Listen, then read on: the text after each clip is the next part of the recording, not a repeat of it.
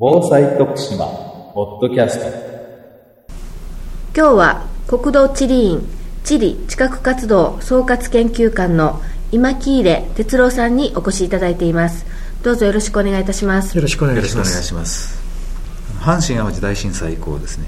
日本では地震の活動期に入ったというふうに言われていますけれどもえー四国周辺の地震の状況というものは現在どうなっているんでしょうか？えー阪神大震災以降西日本ではその地震の活動期に入ったというようなことが言われています、それは昭和の南海地震の前の時期にも西日本では比較的大きな内陸の地震が多発したというようなことが言われていて、えー例えば阪神・淡路の大震災であったり、それから鳥取県西部の地震であったりとい。うのは次の南海地震が近づいていく中でえー西日本の地震活動が高まっている一つのその現象ではないかというような考えもあるわけです。四国周辺の地震の発生の仕方というものは他の地域と比べてどんな特徴があるんでしょうか？そうですね。例えば他の地域と比較してということになりますと、徳島市で有感地震の回数というのを数えてみると例えばその茨城県と比較すると茨城県の県庁所在地の水戸市では、徳島市と比較すると有感地震の回数は年間その10倍ぐらいあるというようなことがあるわけです。えーただその被害ということになってきますと、はい。四国は特にその南海地震等が発生しますと、えー地震動も強い、えー震度が6強以上になるような地域も広くありますし、それから津波も発生するというようなことで、えー過去の事例を見てもえー被害が発生するような地震があればそれは非常に大きい被害になるというような、えー違いがあるわけです。関東大震災以降は茨城県で死者の出るような地震が起きてないわけです。四国の場合ですね中央構造線という断層が東西に走っておりますけれども中央構造線にまつわるような地震っていうものは地質学的に何か残っているんでしょうか？はい。えー1596年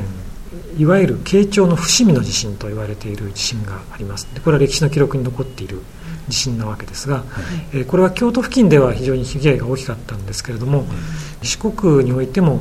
四国を東西に横断するえー中央構造線の一部が動いて、えーそれで地震の被害が発生したんではないかと言われるような証拠がいくつか見つかっています。ですからえー活断層による地震というのもえー四国においてもやはり注意すべきことが十分あるということだと思います。伏見の地震の記録っていうのは四国の中ではあんまり残ってないんでしょうか？その文書になっている記録もまあ一部ありますけれどもあとその活断層の調査で、はい。えー16世紀頃に断層帯が動いたとえー見られるようなそのトレンチといいますか発掘の調査で分かっている地点がいくつかありますので、はい。えーそういう点から中央構造線断層帯がその時期に活動したんではないかと考えられているわけです。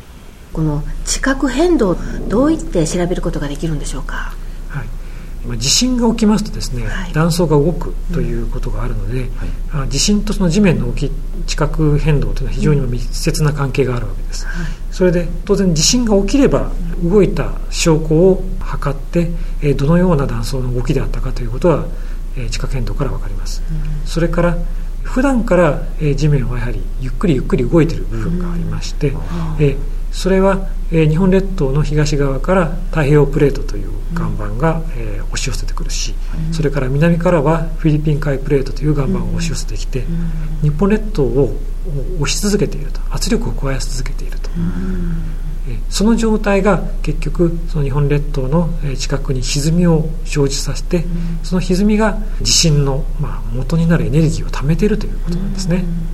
ですからその歪みを調べるということが地殻変動を調べることによってどのようなその地震のエネルギーが溜まっているかということを知るために非常に重要なわけです。今秀さんがお勤めの国土地理院でですねえーいろいろと観測をなさっていると伺っているんですけれどもそういった観測の活動について教えていただけますか？はい、日本列島におきまして1200点以上のですねえー GPS の観測点電子基準点と我々呼んでいるんですけれどもそれが配置されていて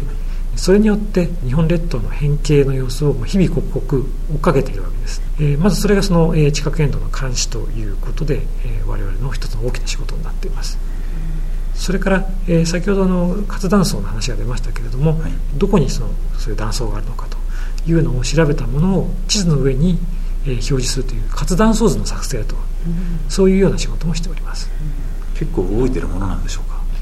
地殻変動のその、えー観測で言いますと、はい。年間2センチとか3センチとかそれぐらいの速度で水平方向にそれから、えー上下方向で言いますと例えば室戸岬などは年間7ミリメートル沈下していると、えーこれはそのフィリピン海プレートが日本列島の下に潜り込むときに、えーその半島部を引きずり込むというそういうようなその、えー上下変動が、えー起きているということなんです。GPS によって、えー地面の上に置いた観測点の動きを測る時時刻を測るという仕事の他にですね地震が起きた時にそれがどういうような地震であったかどんな断層が動いたのかということを調べるときには、えー GPS の観測点というのはあくまでも点ですので、もっと面的に捉えたいという場合には人工衛星からのえーレーダーの観測データを処理することで面的な広がりをあの地殻変動と捉えることができるんです。これは人工衛星を使った、えー合成開口レーダーという技術なんですけれども、はい。これを使って、えー例えば2008年のその6月の岩手宮城内陸地震の断層の広がりそれから国外ですけれども中国の四川地震の、えー断層の広がりなども合成開口レーダーの画像を使ってえー国土地理院では調べています。中国の場合ですと観測点というのはあるんですか？うーんと中国のその機関が置いた GPS の観測点等はあるんでしょうけれどもそのレーダーの観測の場合は、えー人工衛星から発射したレーダーをまたその、えー人工衛星のセンサーで受けたデータですのでそれはその地表に観測点がなくてもあ、えーその面的な広がり断層の面的な広がりを捉えることができるわけです。あレーダーを使ったその技術では日本の衛星を使ってその中国のその四川地震のデータの他に、例えばインドネシアの地震であったりそういうような地震のデータがいろいろと解析されていますそれはやっぱこう地球規模でその地殻の変動を確認するということなんですか？日本,、えー。日本だけじゃなくて。そうですね。あの世界中その衛星がそのレーダーの電波を発射して撮ったところについては地震の前と地震の後のレーダーの画像を重ね合わせることでその動いた量を推定することができるんです。ただ一つあの GPS の方が優れているところは地表に置いた観測点でそこはずっと時々刻々と解析してますんで日本国内の地震であれば起きたらすぐそのどれくらい変動が起きたかということは分かるわけですが、人工衛星のデータの場合は、衛星がその上空を通過しないとその取ることはできませんので、えー例えばその何日周期何十日周期というその衛星が回ってきて初めて次のデータが得られるということもありますので速報性という点では GPS の方が勝っている。スロースリップという言葉はどういうものなんでしょうか？はい、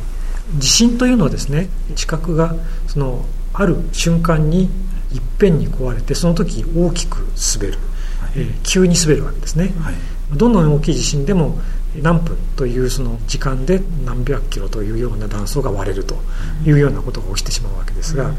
そういうような急な動きではなくてですね非常にゆっくりと地殻の中で滑るというようなことが起きるわけですこれはあの地震のように速い破壊現象ではないので地震の波が出てこない揺れないわけですね。そして何日何週間何ヶ月何年というその長い期間をかけて例えば日本の列島の下に沈み込んでいるフィリピン海プレートと陸のプレートの間の面がずるずると滑るというようなことが起きるわけです。で最近ではですねあのそのスロースリップという言葉が有名になったのは2000年の秋頃から2005年ぐらいにかけて東海地方でそういう現象が発生したと。でこれはその東海地震の想定震源域の、えー近くで最初普段とは違う地殻変動が起きているということがまさに先ほど説明したあと GPS の連続観測網で検出されたんですね、で、えーそういうような滑りが起きるということは、えー大地震の前兆かもしれない。というようなことが懸念されたんで当時は非常にまあ注目されてそれで注目というか懸念まであったわけですね。それでこの現象が一体どういうことなんだろうかっていうことをまあ専門家いろいろと検討したわけです。で結論としてはその先ほど申し上げたように大地震の時にいっぺんに滑るようなその、えープレートの境界の部分もあれば、それよりもう少し深いところではプレートとプレートの間のくっついてる状態がそんなに、えーがっちりとはしてなくてちょっと緩くつながっていてでそれで時々そのゆっくり滑ることによってそこに溜まっていた歪みを解消すると、えー、そういうようなことが起きるということが分かってきたわけです。でこれが東海地方では、えー、2000年から2005年ぐらいにかけて起きたしそれから四国の近くではあの豊後水道というところで1997年それから2003年にやはりそういうスロースリップの現象が起きたということがその地殻変動の観測網から分かっているわけです。これはまあ数年に1回とかですね、まあ、東海地方の場合ですとまだ1回しか観測されてないんで何年で繰り返すのか分かりませんけどもその何年十何年二十何年というような周期で繰り返すようなスロースリップもあれば、えー、四国の北部の方では半年に一遍ぐらいもっと少しずつだけれどもスロースリップが短期間起きている場所があるというようなことが、まあ、地震計であるとか傾斜計であるとかそういうような観測の機械で検出されていると。でこれは、えー、さらにもっとそのプレート境界の深いところで、えー、そういうスロースリップが小さいスロースリップが繰り返し起きていると。ですからそのプレートの境界というのは普段がっちりくっついていて大地震の時にその大きく滑って地震大地震になるという場所もあれば、はい、何年十何年にいっぺん、えー、ゆっくり長い期間滑ってえー、歪みを解消する場所もあれば。でそれをさらに深くなると半年に一遍というペースで、えー、ちょくちょくちっちゃく滑って歪みを解消する場所もあると。でもっと深くなるといつもずるずる滑っていってそこにはその歪みエネルギーがたまらないと、えー、そういうような住み分けが行われていると。いうことが分かってきた。でこれはこの10年間の地震の研究の中で一番大きな発見と言えることだと思います。で重要なのはですねその普段から滑ってる場所とそれからそのがっちりくっついていてもう大地震になる場所というのの境目といいますか、はい、その要するに大地震を起こすエネルギーを貯めている場所は一体どの範囲なのかっていうことが地殻変動を調べることによって、えー、推定できるようになったと。でそれによって東南海地震南海地震のその想定震源域というものがその発表されているわけですけども、はい、それは地殻変動のデータからこの辺りがいつもくっついている場所であると、えー、だからここにエネルギーが溜まっているんだということが推定できるようになってああいうような震源域のその広がりを予想することができるようになったと、えー、これも非常に大きな成果だと思います。でその震源域が絞られることによって今度は、えー、じゃあここで破壊現象が起きたならばどれくらいの大きさの地震エネルギーが解放されてでどこでどれくらいの揺れになるかということが計算できるようになるわけですね。それでそのスロースリップが起きている場所というのはやはりこれプレートの沈み込みに伴って、えー、そこでエネルギーが解放されるわけですけれども、プレートの沈み込みによって地下で熱が発生して火山の源になるマグマができるわけですけれども、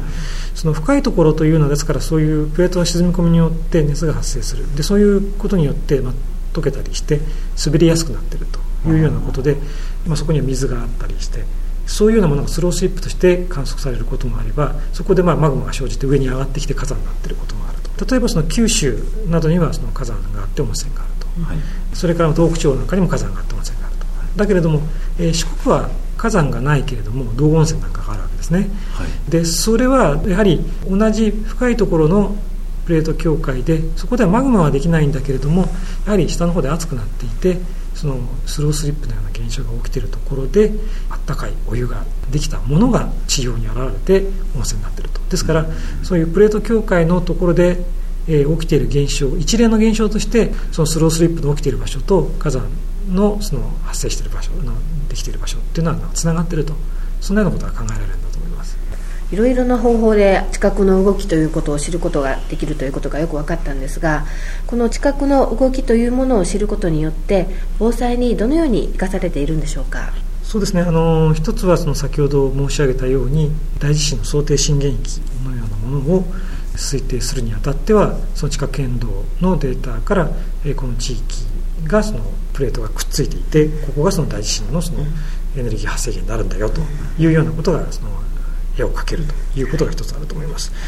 それから地震の発生のま危険度というようなことを考える場合にやはり歪みの蓄積の速度が速いところについてはやはり地震が起きやすいだからそういうところについてはあのより詳しく調べていかなければいけないというような、そういうような判断をするのにやはり役立っていくんではないか。あとまあその地殻変動そのものを調べるというよりは高度地理の仕事としてはそういうような地震の危険度に関係して、ま、地図を作ってるその機関ですので、え、そういうものを活断層図等に表現して、え、防災に役立てるというような仕事もしているわけです。地殻変動のデータっていうのは例えば東海地震のような、まあ、予知をしようとしている地震についてはやはり重要なデータですので直前何か変化があるかもしれない先ほどのその東海スロースリップの現象なども判定会の委員打ち合わせ会にその資料として提出して、えー、これってどういう現象なんだっていうことを、まあ、克明にその追跡するというようなデータとしてやはり、えー、使われましたので、まあ、そういう意味でも、まあ、防災に役立っていると思います。南海地震はその強くこのエネルギーが溜まっている地域と考えてよろしいでしょうか？そうですね。100年から150年に一遍大地震が起きるというその領域ですので、やはりあの南からフィリピン海プレートがその日本列島の下にその押し寄せてくるこれはもう止められないといいますか、ずっと続いている現象ですから、それをいつかエネルギーを解放しなければいけない時期が来るわけです。ですから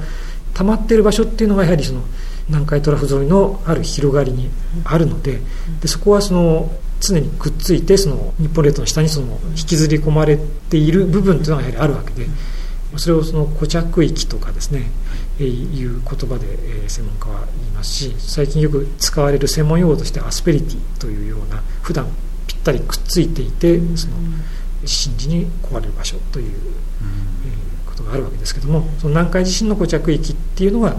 まさにその歪みが溜まっている場所ということになるわけですね。どうもありがとうございました。ありがとうございました。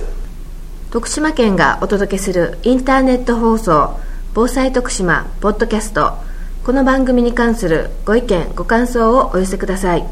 メールアドレスは防災アットマークメールドットプレフドット徳島ドット LG.jp bousai アットマーク tokushima.lg.jp でお待ちしております